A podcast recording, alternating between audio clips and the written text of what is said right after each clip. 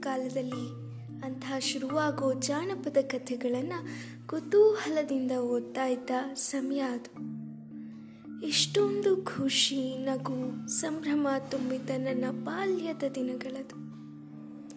ಪಾಳು ಬಿದ್ದ ಶಿವನ ಗುಡಿಯಲ್ಲಿ ಕಣ್ಣ ಮುಚ್ಚಾಲೆ ಆಟ, ಆ ಶಿವನ ಹಿಂದೆ ಬಚ್ಚಿಟ್ಕೊಳ್ತಾ ಇದ್ದದ್ದು ಗೋಲಿ ಲಗೋರಿ ಕುಂಟಾಬಿಲ್ಲೆ ಕಲ್ಲಾಟ, ಅಳೆಗುಳಿ ಮಣೆ, ಹೀಗೆ ಹೊಸ ಹೊಸ ಆಟಗಳು ಕೂಡ ಸಮಾಗಮ ಆಗ್ತಾ ಇತ್ತು. ಬೇರೆ ಬೇರೆ ಊರಿಂದ ಬೇಸಿಗೆ ರಜೆಗೆ ಅಂತ ಬಂದಂತಹ ಗೆಳೆಯ ಹಾಗೂ ಗೆಳತಿಯರ ಜೊತೆ. ಹೀಗೆ ನಾವೆಲ್ಲ ಒಟ್ಟಿಗೆ ಬೇಸಿಗೆ ರಜೆಯಲ್ಲಿ ಸೇರ್ತಿದ್ದಾಗಲೇ ನಮ್ಮೂರಲ್ಲಿ ಪ್ರತಿ ವರ್ಷ ಆಂಜನೇಯ ಸ್ವಾಮಿ ಜಾತ್ರೆ ಮಹೋತ್ಸವ ನಡೀತಾ ಇತ್ತು.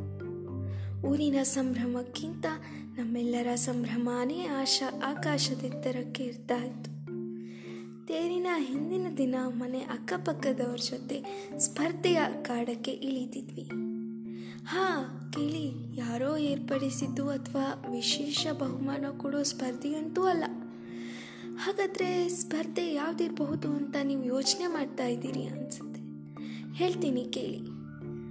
ಸಗಣಿನ ಮನೆ ಮುಂದಿನ ಅಂಗಳಕ್ಕೆ ಸಾರಿಸಿ ಅದಕ್ಕೆ ತರಹೇ ಬಾರಿ ಬಣ್ಣ ತುಂಬಿ ಜಾತ್ರಾ ಮಹೋತ್ಸವದ ಶುಭಾಶಯಗಳು ಅಂತ ಶೀರ್ಷಿಕೆ ಕೊಡೋದಾಗಿತ್ತು.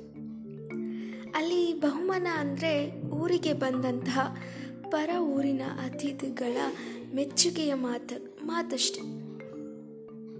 ಆರನೇ ದಿನ ತೇರು.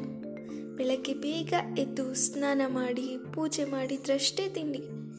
ತೇರಿಗೆ ಅಂತಾನೆ ನಮ್ಮ ಮನೇಲಿ ರಾಗಿ ಕೆಲಸ ಮಾಡ್ತಾಯಿದ್ರು ಅದರ ವಿಶೇಷ ಏನು ಅಂತ ನಮ್ಮಮ್ಮ ಪ್ರತಿ ತೇರಿಗೂ ಹೇಳ್ತಾ ಇದ್ಲು. ಬೇಸಿಗೆ ಕಾಲದಲ್ಲಿ ಅದು ತನುವಿಗೆ ತಂಪು ಅಂಥೇಳಿ ಇದೆಲ್ಲ ಮುಗಿಸಿ ಜಾತ್ರೆಗೆ ನುಗ್ಗೋದೇ ಮುಂದಿನ ಕೆಲಸ ನೋಡಿ.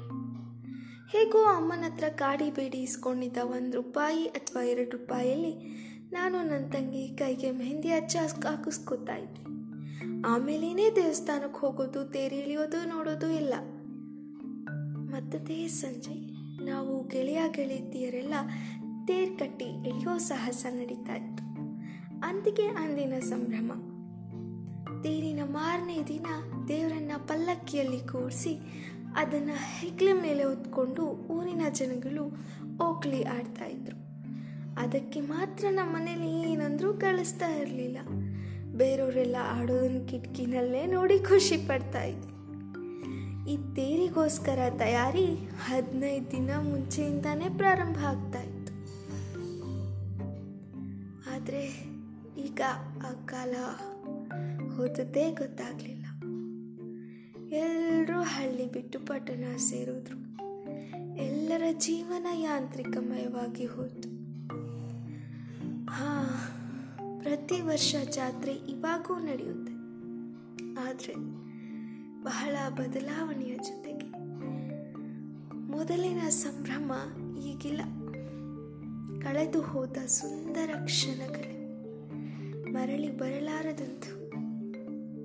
ನನ್ನ ಮನಸ್ಸಲ್ಲಿ ಅದೇ ಪ್ರಶ್ನೆ. ಬಂದೇ ಬರುತ್ತವಾ ಕಾಲ?